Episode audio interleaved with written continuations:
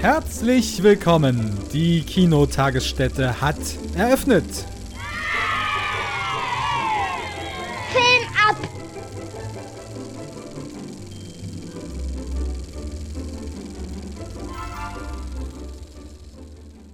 Ein herzerwärmendes Grüßli an alle, die zur 60. Folge der Kinotagesstätte eingeschaltet haben. Heute geht es um Originalität in Filmen mit dem Hauptaugenmerk Story. Muss ein Film originell sein und wenn ja, wie sehr? Und kann er das in der heutigen Zeit überhaupt noch? Denn, wie schon bei South Park gesagt, haben die Simpsons ja schon alles abgegrast, was es an Ideen gab. Zu den letzten beiden Jahresabschlussfolgen haben wir im Intro möglichst viele Filmtitel des Jahres im Intro eingebaut. Adel Tawil hat das in seinem Song Lieder mit Songtiteln bereits gemacht. Alligator in seinem Lied Ganz großes Kino, ebenfalls mit Filmtiteln und Willi Astor vor zig Jahren davor ein kurzes Comedy-Programm mit Wortspielen aus Filmtiteln. Und da hört es noch lange nicht auf, was diese Idee anbelangt. Sie ist wieder neuartig und eigentlich auch nicht sonderlich ungewöhnlich und somit im Wortsinne nicht originell.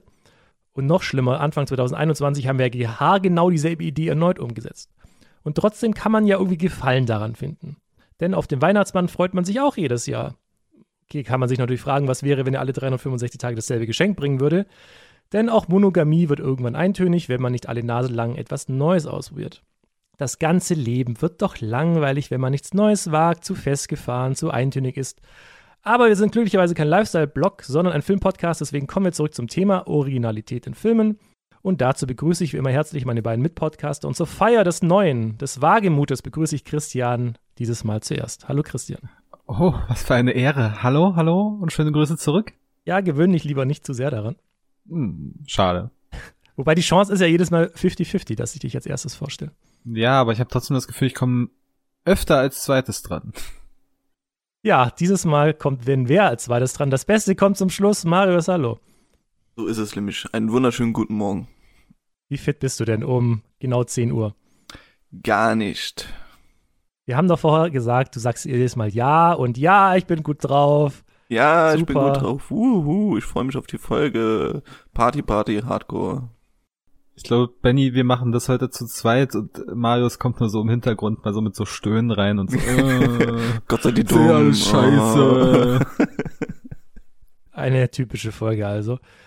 Die heutige ist allerdings nicht allzu typisch, denn wir sind ein bisschen kürzer. Ihr habt es ja vielleicht letzte Woche gehört, da hatten wir ein schönes, langes Quiz. Deswegen halten wir uns dieses Mal etwas kürzer. Also, in medias res, Christian, ich habe euch ja die Idee von Christopher Booker vorgestellt, der meint in seinem Buch Seven Basic Plots, es gäbe, wie der Titel schon verrät, nur im Grunde nur sieben verschiedene Grundideen an Plots, an Stories, die in Filmen verbaut werden. Möchtest du diese kurz, sehr kurz und knapp vorstellen? Ja, sehr gerne natürlich. Also der erste ähm, Plot lautet das Monster besiegen. Protagonist zieht aus, um eine böse Macht äh, zu vernichten. Beispiele gibt es dazu genüge. Star Wars und James Bond sind wohl die prominentesten. Plot Nummer zwei, Rags to Riches, beziehungsweise vom Tellerwäscher zum Millionär. Protagonist häuft ähm, Reichtümer an, materieller oder immaterieller Natur. Äh, beispielsweise den äh, David, die Geschichte David Copperfield, die es ja jetzt auf Netflix gerade gibt, meine, meines Wissens, mit Dave Patel, die Verfilmung. Äh, Jedes Aladdin Biopic. Ist auch eine nee, nee, das ist kein Biopic von dem Zauberer David Copperfield. Keine Angst. Plot Nummer drei, die Quest, die Suche. Protagonist zieht meist mit Gefährten aus, um ein wichtiges Objekt zu suchen und zu bergen. Beispiel natürlich Herr der Ringe, ganz prominent. Plot Nummer 4, Reise und Rückkehr. Protagonist zieht aus in ein fernes Land, um Schwierigkeiten zu überwinden, Gefahren zu besiegen und kommt letztendlich mit mehr Wissen und Fähigkeiten wieder in die Heimat zurück. Da kann man den Hobbit nennen oder Zurück in die Zukunft oder Der König der Löwen. Dann, jetzt wird's ein bisschen allgemeiner, Plot Nummer 5 ist die Komödie. Ein ja, humorvolles Spiel, in dem äh, der die Geschichte immer mehr in Verwirrung und äh, Unklarheiten umschwenkt, wo eben das Lachen und das Verwirrende im Vordergrund steht. Da kann man, glaube ich, The Big Lebowski wird als prominentes Beispiel genannt oder gerne alles von Monty Python.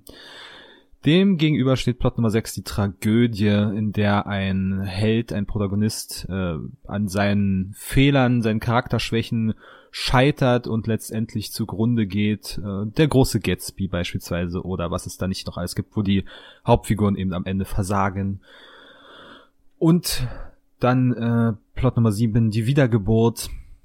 Ein Ereignis, das den Haupt, die Hauptfigur dazu zwingt, äh, ja, ihren neuen Weg einzuschlagen und letztendlich metaphorisch wiedergeboren zu werden. Ähm, täglich grüßt das Murmeltier, eine Weihnachtsgeschichte. Ja, das sind so diese sieben Basic Plots, die der gute Herr, wie heißt er? Christopher Booker aufgestellt hat. Danke dafür. Marius, wenn du das jetzt so hörst, ja. fällt dir irgendwas ein, was der junge Mann, ich weiß gar nicht, wie alt er ist, ich behaupte einfach mal, dass er jung sei damals, was der vergessen haben könnte? Oder ist dir irgendwas eingefallen, wo du sagst, ha, ich habe so eine originelle Idee, die geht über diese sieben Grundplots hinaus? Ähm, nein. Also wirklich was eingefallen ist mir nichts, außer der die dadaistische Absurditätsform, wenn ich es mal so umschreiben will, die ist ein bisschen bei Comedy drin, aber die muss ja nicht unbedingt lustig sein.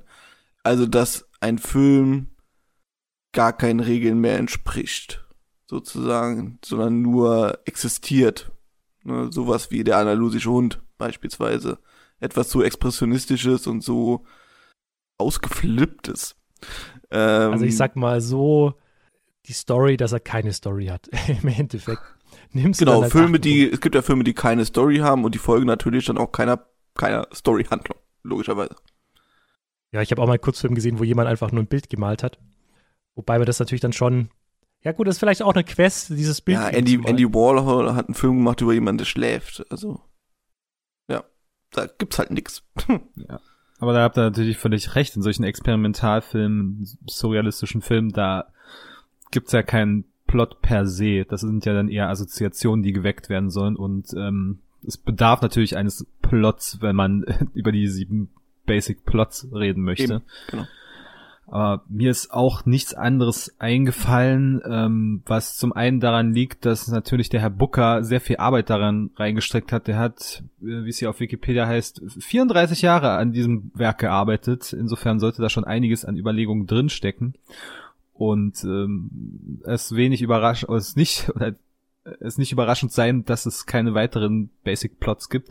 Zum anderen sind die aber auch so allgemein gehalten, dass man auch alles rein, rein rechnen kann, spätestens Komödie und Tragödie sind ja, sind ja eigentlich die grundlegenden Sachen, wo man zur Not alles reinbatschen kann. Ja, wenn du davon ausgeht, dass ein gutes Ende Komödie bedeutet, schlechtes Ende Tragödie, dann hast du ja wirklich wahrscheinlich drei Viertel aller Filme da schon mal irgendwo abgegrast. Ja, die Griechen haben doch nur in Komödie und Tragödie unterschieden, oder? Bin ich da falsch informiert? Ähm, Im Grunde glaube ich schon. Good old ja, times. Ich meine zumindest ja. Die hatten ja auch noch die berühmte Dreiaktstruktur, die wir ja auch schon angesprochen haben, die ja mittlerweile doch eher zu fünf vollkommen ist. Aber darum sollte es nicht unbedingt gehen. War mir schon klar. Oder bin ich jetzt auch gewundert, wenn wir jetzt da irgendwas Neues herausgearbeitet haben hätten können. Aber Marius mit seiner Idee, kein Plot, ist auch ein Plot. Finde ich schon mal nicht so verkehrt. Nur die Frage ist ja, die ich auch am Anfang aufgeworfen habe, Marius an dich gestellt braucht ein Film. Wir hatten es ja mal in der Klopp Folge 3 war das, was so die wichtigen Punkte für uns bei Filmen sind. Ich mache das jetzt in Markus Lanz. Die Frage wird länger als die Antwort. Ähm, da habe ich ja zum Beispiel Originalität für mich genannt und du warst eigentlich auch dabei, dass das schon ein wichtiger Punkt für dich ist, wenn der Film dir irgendwas Neues bringt. Wie wichtig ist Originalität, in Klammern in der Story, bei Filmen für dich? Und was bedeutet das? Äh, gut, dass du die Klammern drum gemacht hast weil äh, Originalität an sich ist mir wichtig. Ähm, das habe ich auch in meinem Rant erklärt in der Hassfolge, dass mir das meiste auf den Sack geht bei Filmen, dass sie äh, ja sich sklavisch an den Strukturen halten. und ähm, genau, und deswegen ist mir Originalität an sich wichtig. In der Story kann das passieren. Allerdings kann eine Story auch äh, super normal sein. Äh, ich nehme da als Beispiel The Man Who Killed Don Quixote der storymäßig jetzt simpel gehalten ist, ein Märchen, der aber in anderen Bereichen so viel anders macht, dass es mir äh, sehr, sehr gut gefällt. Also es muss nicht unbedingt ein Plot sein, der, der spannend ist. Sondern, äh, spannend schon, aber nicht originell sein, wenn wenn es in anderen Bereichen das abfängt. kann ja sogar helfen, oder Christian? Es, es gibt ja die Genre-Theorie oder es gibt die Genre-Einteilung, da ist ja Plot sind sie eh nicht, Aufbau ist sie eh nicht. Der Zuschauer weiß, was er bekommt, wenn er eine Komödie anguckt. Der Zuschauer weiß, was er bekommt, ungefähr, wenn er einen Horrorfilm anguckt. Kann ja auch helfen. Ja, gut, beim Genre ist es ja eher, äh, geht es ja eher um Setting und um die Emotionen, die damit geweckt werden sollen, aber letztendlich versammeln sich all diese Versatzstücke um ein Plot-Grundgerüst. Und wir haben jetzt hier diese sieben Plot-Grundgerüste gehabt, ähm, vorgestellt und es ist gar nicht so einfach, glaube ich, in, insofern da Originalität reinzubringen, weil eben tatsächlich schon einfach so vieles mal da war. Und ähm, ja auch eine Kultur auf dem aufbaut, was vorher da war. Also Kreativität, das haben wir, habe ich ja bemängelt bei unseren Wunschkonzertfolgen, wenn gesagt wird, pitche einen Film, free, feuerfrei. Kreativität ist schwer im leeren Raum zu erzeugen. Es baut immer auf irgendwas auf, auf dem, was davor kam.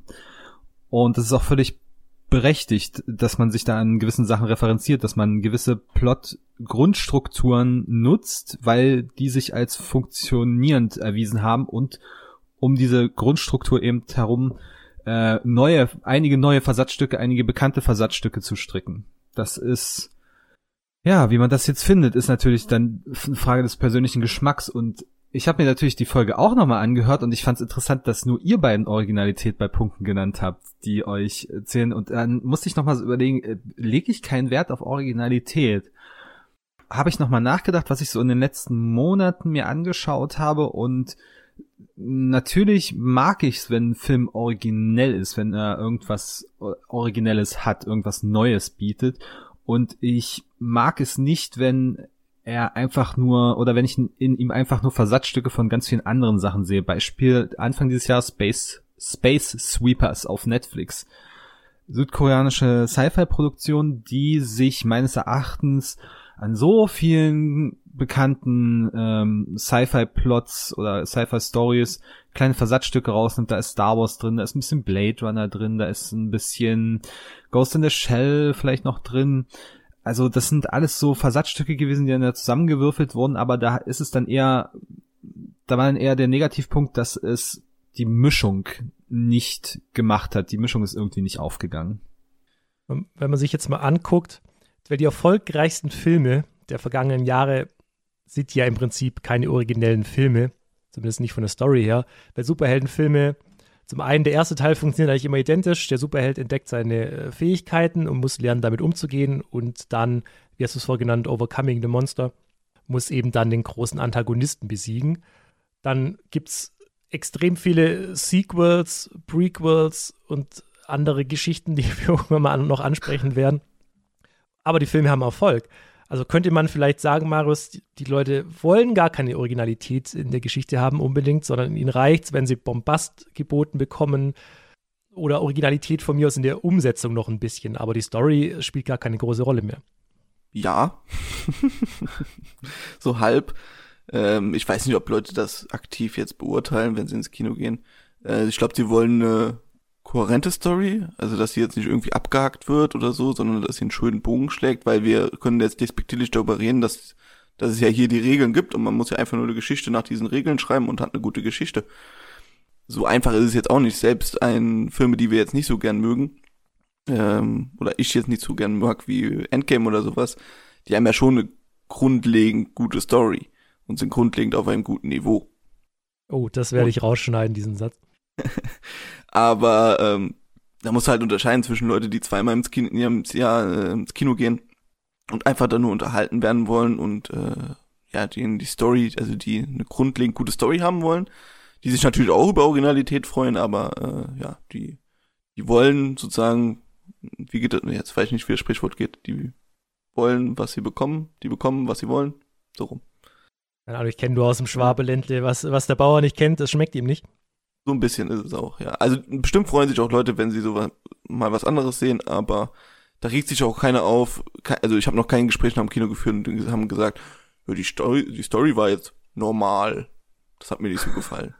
Christian, was noch ein anderer Punkt, den ich mir überlegt habe, zu viel Originalität kann es auch schädlich sein, um so ein paar Beispiele zu nennen. Ähm, Fight Club beispielsweise finde ich einen sehr originellen Film, wie er damals auch umgesetzt wurde, kam damals zumindest nicht gut an. Es hat äh, doch ein paar Jahrchen gedauert. Hardcore Henry mit seiner Umsetzung, dass alles aus der Ego-Perspektive erzählt ist, ist vergleichsweise doch originell gewesen, kam aber nicht gut an. Auch mich hat es nach 10, 15 Minuten ging es mir ein bisschen auf den Sack. Oder einen der originellsten Filme der letzten Jahre, wie ich finde, Swiss Army Man. Hast du ja nicht auch nur in Kultkreisen äh, kam der mal an, aber wenn du so reinguckst, so, oh, eine furzende Leiche und boah, wo jetzt ist Maria und auch die Umsetzung an sich kam jetzt auch nicht unbedingt gut an in der Masse.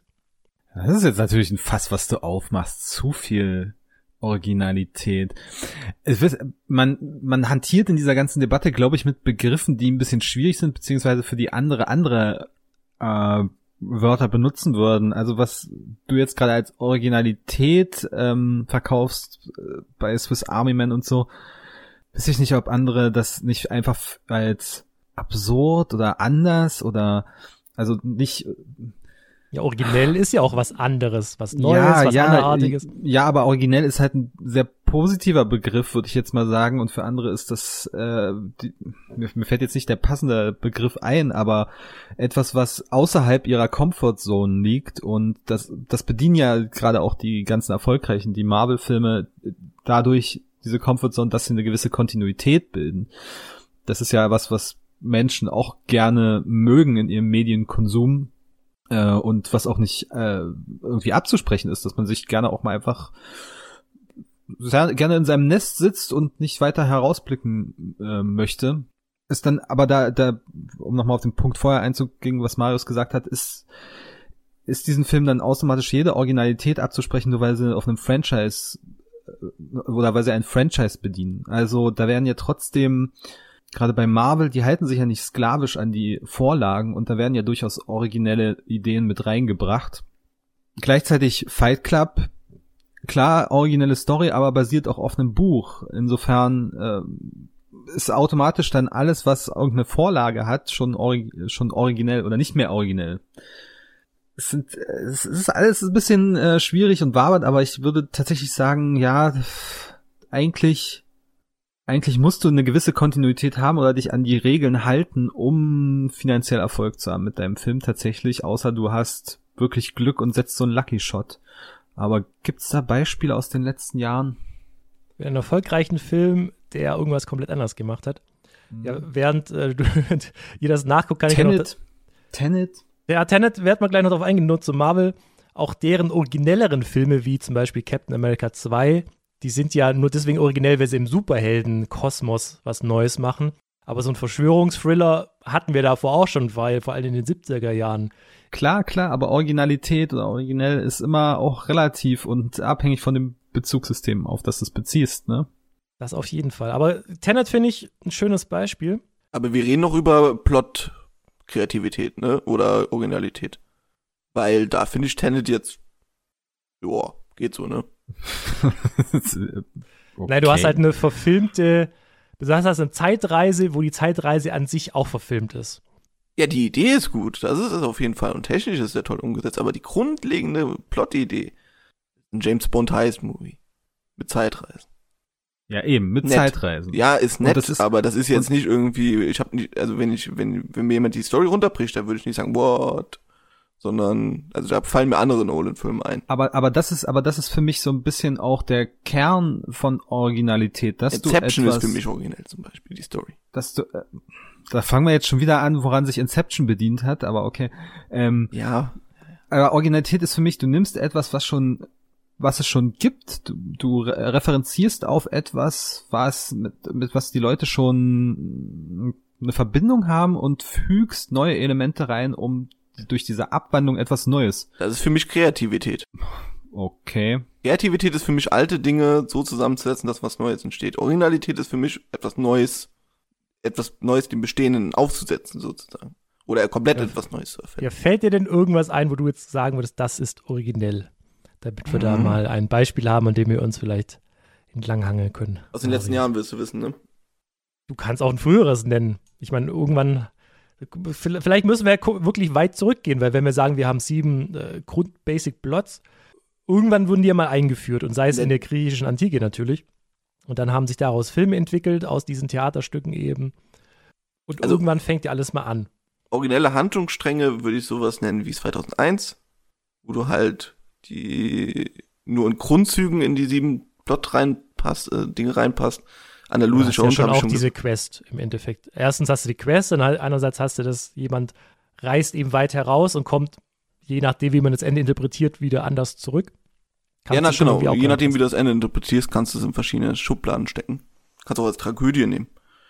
Ähm, ist ja meistens sowieso eine Kombination aus mehreren von diesen Dingern.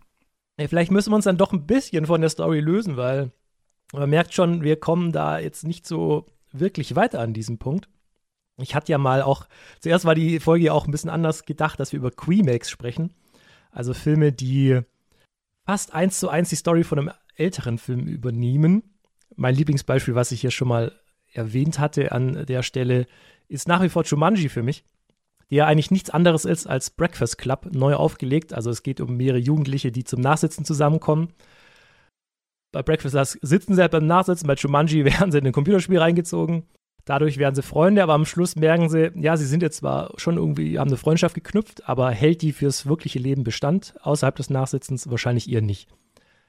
Und so gibt es ja dann doch mehrere Beispiele. Aber auch diese Filme kommen mir an, weil sie was anderes machen. Und vielleicht müssen wir dann doch mehr auf dieses andere eingehen, was jetzt Marius gerade Kreativität genannt hat, was ich schon auch, kann man schon auch originell finden, aber allerdings nicht in der Story halt, sondern in einer anderen Herangehensweise.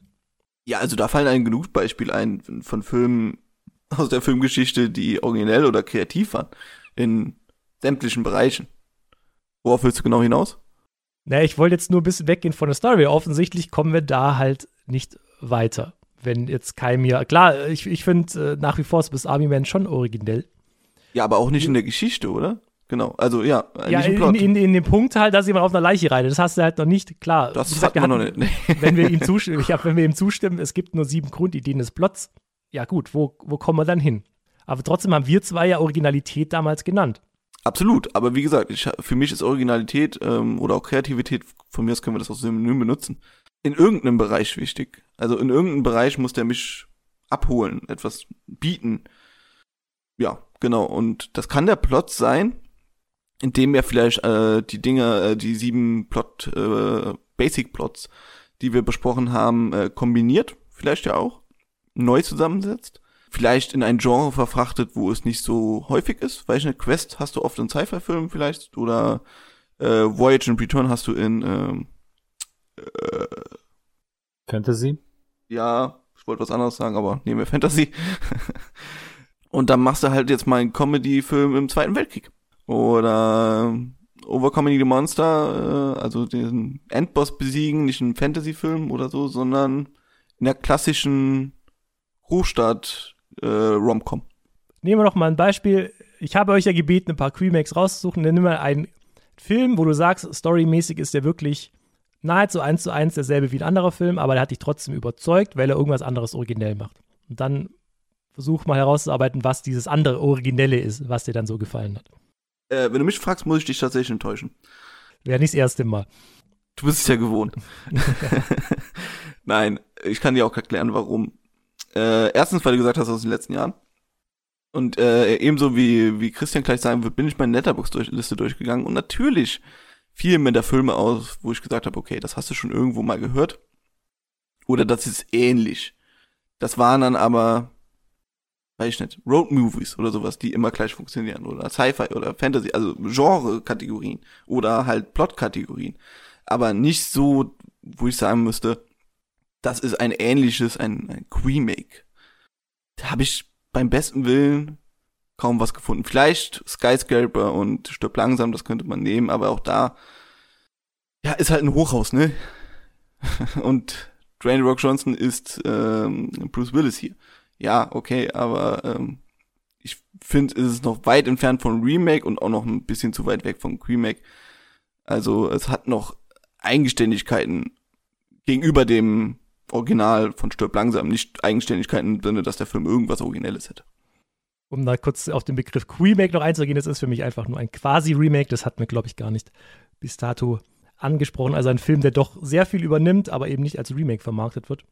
Aber was Aber ist denn dann das Eigenständige von Skyscraper? Weil Skyscraper ist für mich schon, es gibt ja mehrere Remakes, würde ich jetzt so sagen, von Stirb langsam und Skyscraper gehört für mich auf jeden Fall dazu. Du hast einen Mann, der in einem Hochhaus ist und durch gewisse Umstände Böse besiegen muss. Ja, dann hast du aber auch The Raid. Na, der Raid entscheiden sie sich dafür, in das Hochhaus reinzugehen, um den dortigen Bösewicht zu besiegen. Das ist schon Ja, was gut, anderes als in, Skyscraper ja quasi auch. Ich glaube, ja, die, erst, die erste Hälfte des Films ist er ja gar nicht da drin und dann springt er ja erst zur Hälfte des Films über den Kran dort rein, um seine Familie zu retten. Also, äh, ich weiß noch erstaunlich viel von diesem Film. Ich fällt mir schon. gerade auf. Bleibende Schäden hinterlassen. Ja. Ähm, ja, äh, ich meine, es kommt auch immer so ein bisschen darauf an, wie sehr du den Plot runterbrichst. Wenn du sagst, Mann besiegt böse Männer im Hochhaus, dann hast du natürlich äh, das Gleiche. Wenn du aber sagst, ja, Mann äh, geht in ein geht in den höchsten Turm der Welt, um seine Frau zu retten, die dort ist, weil es hochgejagt werden soll und springt dann über einen Kran da rein. Äh, Kran da rein. Also ich bin bei dir, dass es im Prinzip ein quasi Remake ist und dass es im Prinzip die Grundidee von Stirb langsam nimmt. Abgeschotteter äh, Schauplatz, hohes Haus, den noch etwas höher baut, etwas sehr viel höher. Ein muskelbepackten Mann, der seine Familie retten muss. Also das ist schon in Grundzügen natürlich klar und die Elemente, die da sind, sind nochmal ins Extreme gesteigert. Das ist aber, glaube ich, nur ein Teil davon, warum der Film irgendwie als seelenloser Action-Blockbuster vermarktet wird, oder äh, angekommen ist oder so wahrgenommen wird im, im Großen und Ganzen. Ich glaube, das liegt eher daran, dass er eben äh, davon abgesehen ganz ganz langweilige stereotype Charaktere hat, die nicht interessant sind, die äh, sich an ähm, ja, die einfach aus der Drehbuchschublade kommen, wie allgemein dieser Film. Also er er liefert nichts Originelles in dem Sinne, dass er dass er wirklich etwas Neues macht, sondern er benimmt etwas Bestehendes und steigert es. Aber er, er verpasst es darüber hinaus, der ganzen Sache noch irgendwas eigenes, eigenständiges zu verpassen. Ich muss auch noch kurz dazu sagen, also ich hatte Schwierigkeiten, irgendwas zu finden, was äh, sozusagen deinen Einsprüchen genügt, Benjamin.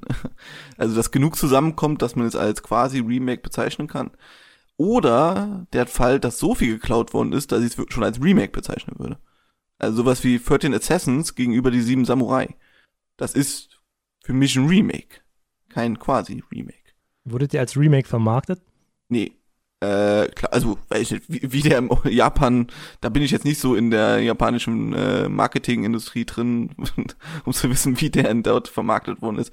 Aber es steht jetzt nicht irgendwie groß auf dem Cover, äh, weiß ich nicht, nach der Idee der sieben Samurai oder das würde man ja irgendwie dann mitbekommen, wenn der an so einen, einen Klassiker sich ranhängt. Aber es ist ganz klar ein, oder nenn es ein Tribut oder ein, äh, äh, ein Hommage? eine Hommage, genau, Dankeschön. Gut, dann fragen wir mal anders. Braucht es einen Begriff wie Remake, den ich ähm, erfunden habe? Zumindest habe ich bei Google nicht wirklich was äh, gefunden dazu.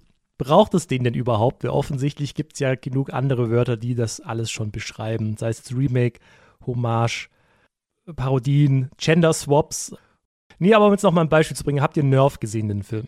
Ja, ja. Marius, du auch? Nein. Es geht ja um Jugendliche, die, um Kohle zu machen oder Follower zu machen und dadurch Kohle zu machen, äh, Sachen, die auf ihrem Handy aufploppen, was sie erfüllen sollen, eben das tun und es wird immer krasser, abartiger, bis es halt sehr gefährlicher wird. Marius hat ja mal in der Horrorfilmfolge den Film 30 Sins vorgestellt, ganz kurz, wo im Prinzip genau dasselbe passiert. Und ich habe auch mal den Film Cheap Thrills aus dem Jahre 2013 vorgestellt, wo es um zwei Typen geht, die Kohle brauchen und ein anderer, zwar nicht übers Handy, sondern äh, Angesicht zu Angesicht, sagt ihnen, was sie machen sollen. Und es beginnt halt irgendwann mit Finger abschneiden und wird halt immer krasser. Also auch für mich ist das ein ganz klares Remake, das eine Idee nimmt, diese im Vergleich zu Chief Thrills mit dem Handy in die heutige Zeit transportiert, auch wenn nur drei Jahre dazwischen liegt. Aber ansonsten ist es ja im Endeffekt dieselbe Idee. Man spinnt selber weiter, es entwickelt sich, entwickelt sich, entwickelt sich, wird immer schlimmer und am Schluss hast du halt mehr oder weniger auch noch ein ähnliches Ende dazu. Und für die Sins, der dazwischen liegt, auch nochmal. Man hat ja auch schon dieses Handy-Konzept auch schon übernommen. Naja, wenn, wenn genug Filme zusammenkommen, kannst du daraus schon ein eigenes Untergenre machen. Den Play Horror oder sowas. Mit Saw als Begründungsfilm und dann ganz viele Sachen. Naja, Saw funktioniert ja dann doch nochmal ganz anders. Da machen sie Leute ja nicht, um Kohle zu machen, sondern sie müssen Sachen machen, um sie ihr Aber wenn Leben du es runterbrichst, ist es ein Horrorfilm, wo Leute Aufgaben erfüllen müssen, damit sie überleben. Das müssen sie ja bei Nerf. Die müssen ja Aufgaben nicht erfüllen, um zu überleben. Sie, müssen, sie wollen Aufgaben erfüllen, um Kohle zu machen. Ja, gut, aber was jetzt genau die Ohne Kohle Motivation überlebst du ist, ich glaube, die Motiva äh, woher genau jetzt die Motivation rührt, ist in dem Moment gar nicht so entscheidend, weil das narrative Grundgerüst ist schon dasselbe, wie Marius anmerkt. Auch bei Escape Room ähm, äh, kann man das auch ja anbringen. Also das ist dann auch äh, so eine Plot-Grundstruktur für für Horror, für ein Horrorgenre, dass Menschen von einer unbekannten Macht, die sich im Verborgenen hält, dazu gezwungen werden, bestimmte Aufgaben zu erfüllen unter Lebensrisiko. Ob sie sich jetzt nun aktiv dafür entscheiden oder ob sie wirklich gezwungen werden, ähm, ich meine, die Leute bei Escape Room sind ja auch freiwillig da reingegangen. Was haben wir noch? Gut, bei Saw werden sie alle gekidnappt, soweit ich das weiß. Aber das das äußert sich ja bloß in Details beziehungsweise in, in kleinen Nuancen äh, verändert sich das was und macht was mit den Figuren ähm, beziehungsweise wie wir die Figuren wahrnehmen, aber die Grundstruktur ist schon gleich. Also, ja, wenn man, klar, je weiter man zurückgeht oder rausgeht, aus, je größer das Plotgerüst ist, desto mehr Filme findet man natürlich. Irgendwann landest du ja wieder bei den sieben. Mir geht es ja darum, ja. so möglichst eng dieses Gerüst zu fassen und dann halt trotzdem noch ähnliche Beispiele zu finden. Mhm. Was ja auch der Grund ist, wenn man jetzt äh, die, die Hollywood-Geschichte guckt, du hast ja immer ein Jahrzehnt von ähnlichen Filmen. Sei es jetzt äh, die 60er mit Western oder in der heutigen Zeit oder 80er die Ein-Mann-Action-Armee mit äh, Schwarzenegger, Dolph Lundgren. Aber es sind ja Genres mit Untergenren, sozusagen. Also daraus haben sich dann ja, weil es erfolgreich war, so viele Filme entwickelt, dass man daraus ein ganzes Untergenre gemacht hat. Weil ich nicht den Spätwestern oder jetzt beim Superheldenfilm, äh, das M, das äh, macht man jetzt Universen draus von mir aus. Aber, ähm, oder man kombiniert Genres. Aber was ja mit Remake auch sagen willst, ist, dass ein Film sozusagen Bestandteile genommen hat, große Bestandteile des Plots, sich einen eigenen Film draus gemacht hat, der sich zwar noch so weit unterscheidet, dass es kein Remake ist, aber nicht genug unterscheidet, dass man sagen kann, uiuiui, da habt ihr aber euch schon sehr bedient. Dann nehmen wir halt mal ein krasseres Beispiel, dem sowas sehr stark vorgeworfen würde. Star Wars 7 und Star Wars 4, der dann doch einiges auch der Grundstruktur und der des Plots auch übernommen hat. Marius äh, schwankt schon ein bisschen auf seinem Stuhl, jetzt bin ich gespannt. Kann, kann man seinen eigenen Film remaken, remaken? In seinem eigenen Franchise? Geht es? Also, natürlich es ist wurde ihm vorgeworfen, dass er eben die Grundstory übernommen habe. Ja, aber die Grundstory von Star Wars Episode 4 ist jetzt, also die gewinnt keinen Originalitätspreis. Schon damals nicht. das macht ja Star Wars nicht aus. Ja, die ist ja. ja eher dafür bekannt, dass sie der Prototyp einer Heldenreise ist.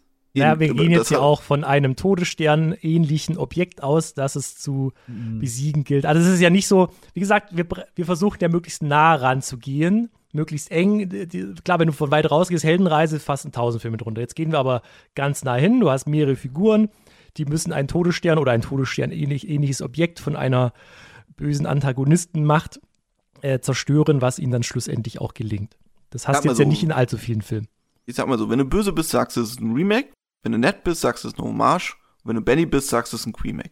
Ah, ihr, mögt, ihr mögt meinen Begriff des Remakes nicht, ich merke schon. Ja, Erstens, weil er, er falsch er verstanden werden kann und zweitens, weil er, er sitzt so, halt so ein bisschen so eng ist. zwischen den Sch Nee, ich finde eben nicht, dass er eng ist, sondern er ist viel zu unscharf. Das ist für mich so ein bisschen das Problem. Also was genau bezeichnet das jetzt, dass eine eine grundlegende Plotstruktur ähm, vorhanden ist, die die es auch in einem anderen Film gibt? Gibt es äh, ästhetische Versatzstücke oder oder äh, inhaltliche Versatzstücke wie den äh, Wolkenkratzer bei oder das, das Hochhaus bei Skyscraper und stirb langsam, was dann das Remake da begründet. Also da äh, das ist so ein bisschen mein Problem mit dem Begriff, merke ich gerade, dass er mir zu unscharf ist und dass es schon andere Begriffe gibt, die wir schon genannt haben, die, äh, die es, glaube ich, eher umreißen. Aber ja, wirst du jetzt eher Remake positiv oder negativ konnotieren oder einfach als neutralen Begriff in die Diskussion reinwerfen? Ja, einfach als neutralen Begriff, dass man darüber sprechen kann. Klar, wenn man sagt, man will Originalität sehen, ist er natürlich eher negativ behaftet, weil das bekommt man ja dadurch ja nicht, zumindest nicht in dieser Form. Weil, wie du schon sagst, er ist ein bisschen unscharf, weil ich zum einen natürlich die, die Plotstruktur mache, worum es mir in der heutigen Folge eher ging, aber man kann natürlich auch Versatzstücke sehen in der Machart eines Filmes. Wie zum Beispiel, man nimmt 1917 äh, die Idee, dass eben ein Film am Stück oder scheinbar am Stück gedreht wurde, was ja kurz davor in Birdman gemacht wurde oder ich glaube, Cocktail für eine Leiche von Hitchcock war da der Erste, der dieses, diese Machart versucht hat. Allerdings würde ich das jetzt eher weniger zu Remax zählen, sondern tatsächlich, wenn es um die, das Inhaltliche geht. Ich hatte ja vorher auch euch gesagt, Ad Astra zum Beispiel wird sehr häufig mit äh, Apocalypse Now verglichen, eben ein Mann, der einen anderen Mann sucht, der einerseits im Dschungel, andererseits im Weltall verrückt geworden ist und auch ein gewisses ähnliches Ende dann nochmal aufweisen kann. Wurde ja auch häufig verglichen. Dann kann man schon sagen, er nimmt nicht nur die, die Grundstruktur oder den Grundplot, einer der sieben Grundgerüste an Plots, sondern er nimmt sich tatsächlich, geht noch ein bisschen weiter rein. Also er ist nicht ein Remake, wer das eins zu eins macht, er ist, nimmt auch nicht nur das Genre, sondern er ist halt dazwischen. Und da fehlt mir noch so ein bisschen der Begriff dafür. Das habe ich versucht, mit Remake eben abzugreifen. Ah, okay. Also würde ein Genrewechsel würde trotzdem ein Remake qualifizieren. Ja, und was ist, wenn die, Original, äh, die Originalidee dahinter komplett flöten geht? Also du hast ja in Astra ganz andere Themen wie in Apocalypse Now. Du hast vielleicht eine Grundstruktur, die ähnlich ist und den Aufbau, aber also die, die Aussage des Films und äh, die Idee dahinter ist ja komplett unterschiedlich. Darum geht's mir ja nicht. Gut, das wollte ich ja wissen. Ja, es geht um, um, die, um die Story, ums, um den Plot ging jetzt wirklich nur um den Plot. Ich meine, wir haben heute auch nicht so viel Zeit, deswegen haben wir uns auch bei Originalität eher auf den äh, Plot beschränkt. Aber wir können ja nochmal äh, die Frage in den Raum werfen, doch wieder so ein bisschen auf Genre einzugehen. Wir hatten es ja vorher schon mal ein bisschen versucht, wenn zwei Genres gemischt werden.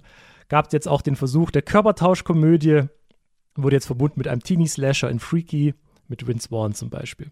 Ist das für euch origin originell oder sagt ihr, ja, ist mal ein netter Versuch oder habt ihr Bock auf solche Geschichten, wenn zwei Genres, die man sagt, eigentlich nicht unbedingt zusammenpassen, zusammengewürfelt werden?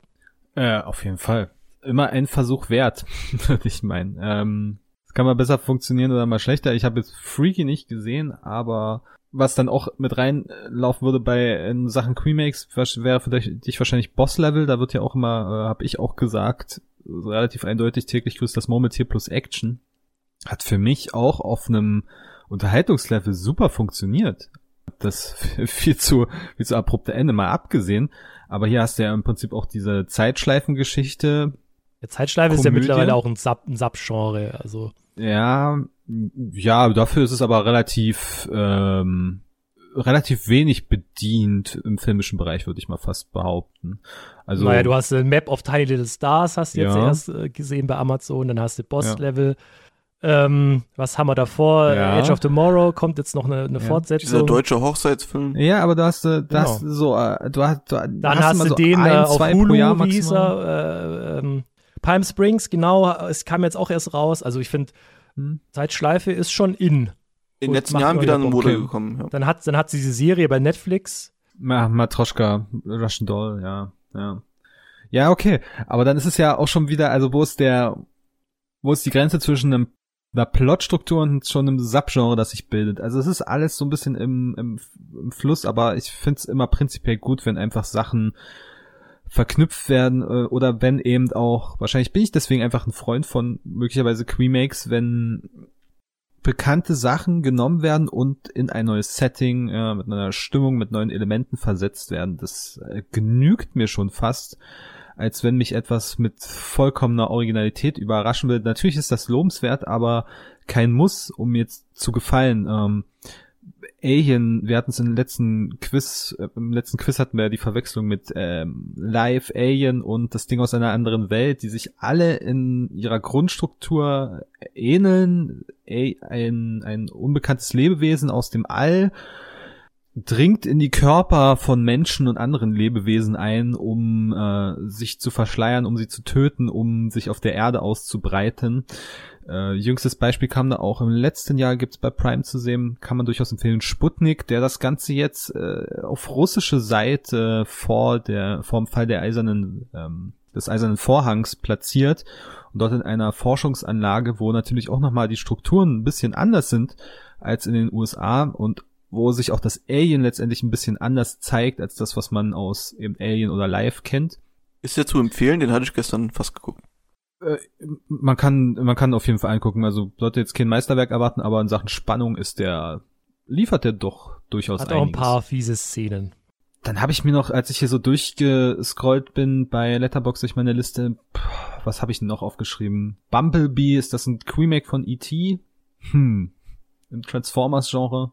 Kann man schon äh, ja. Ähnlichkeiten herauslesen. Ja, man kann immer irgendwie Ähnlichkeiten herauslesen zu irgendeinem Werk, was vorher schon bestanden hat. Ich Wette bei Swiss Army Man findet man auch irgendeine Shakespeare-Vorlage oder sowas.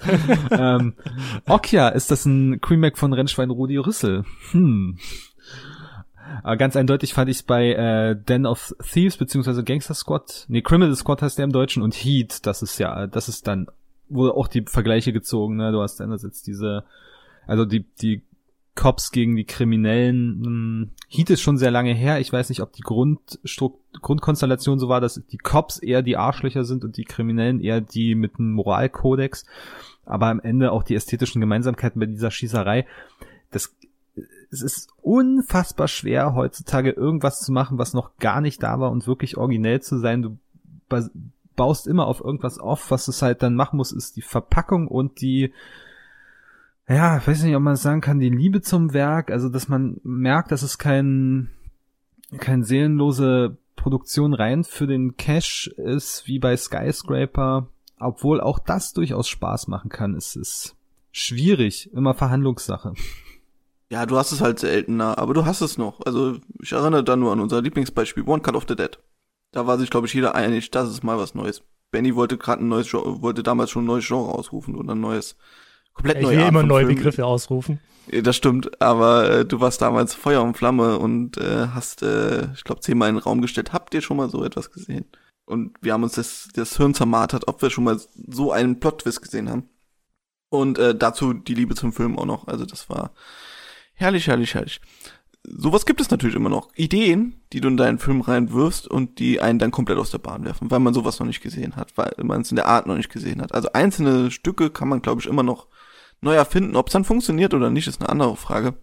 Aber um den Bogen ein bisschen zu schließen, kannst du, also nur für mich, gedanklich, am frühen Morgen, äh, dass du solche Dinge hast, solche Plot-Elemente oder sei es woanders die Elemente drin hast, die sich äh, komplett neu erfinden oder was Neues versuche, wenigstens, wenn es dann komplett schief läuft, okay, bin ich d'accord damit, Hauptsache was Neues probiert, ist mir immer noch lieber, wie dasselbe immer wieder neu aufgewärmt zu bekommen. Aber da fand ich jetzt ganz interessant, Beispiel One Cut of the Dead.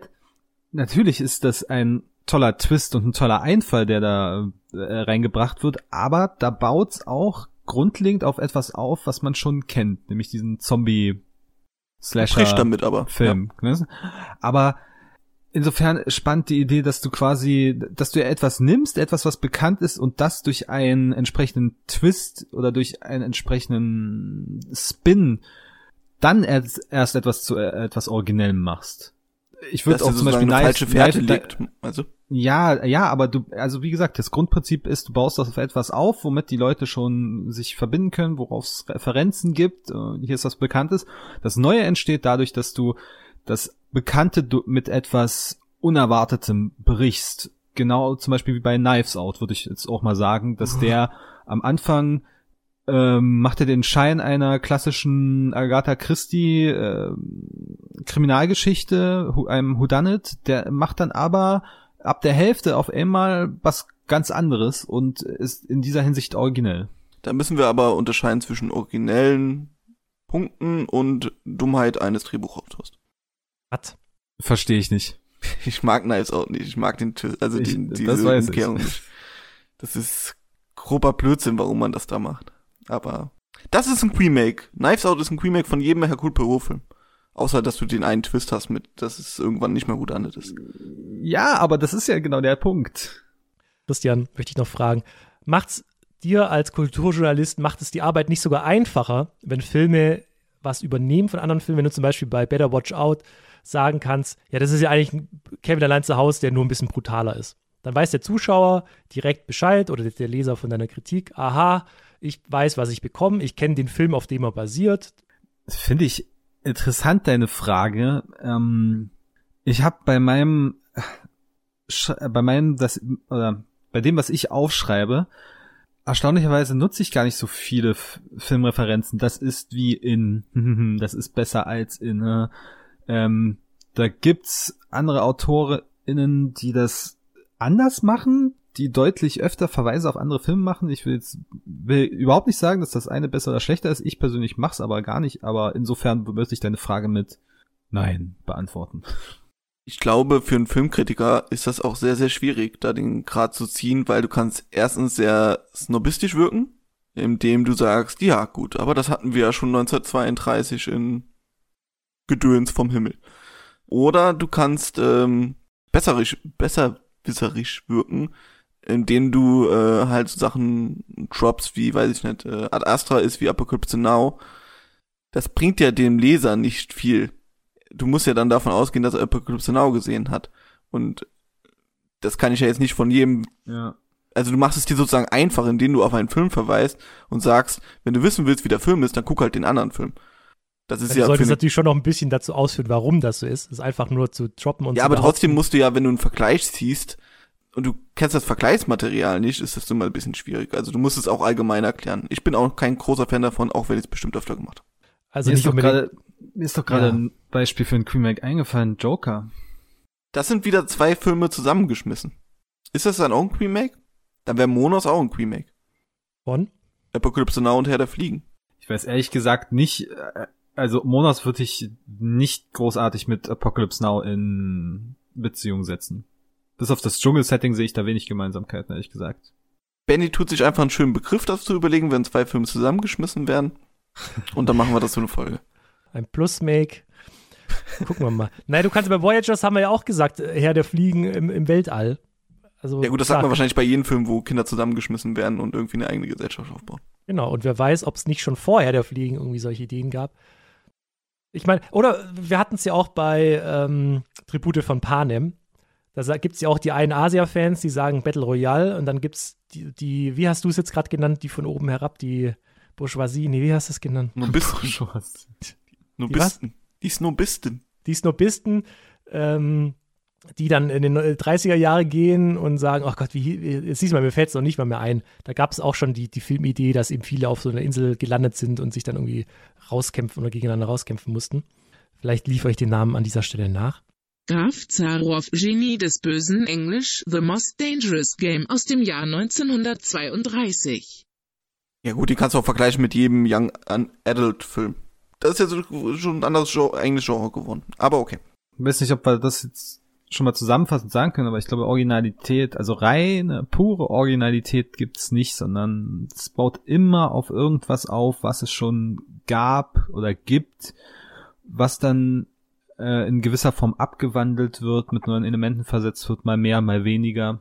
Was man ja auch in den Wunschkonzertfolgen merkt, wenn wir unsere Ideen vorstellen, die man auch auf irgendwas runterbrechen kann, was es schon Es gab. ist- Nee, nee, Es wir halten bloß die Originalitäten und die Ideen zurück, weil wir damit ja noch Geld verdienen wollen.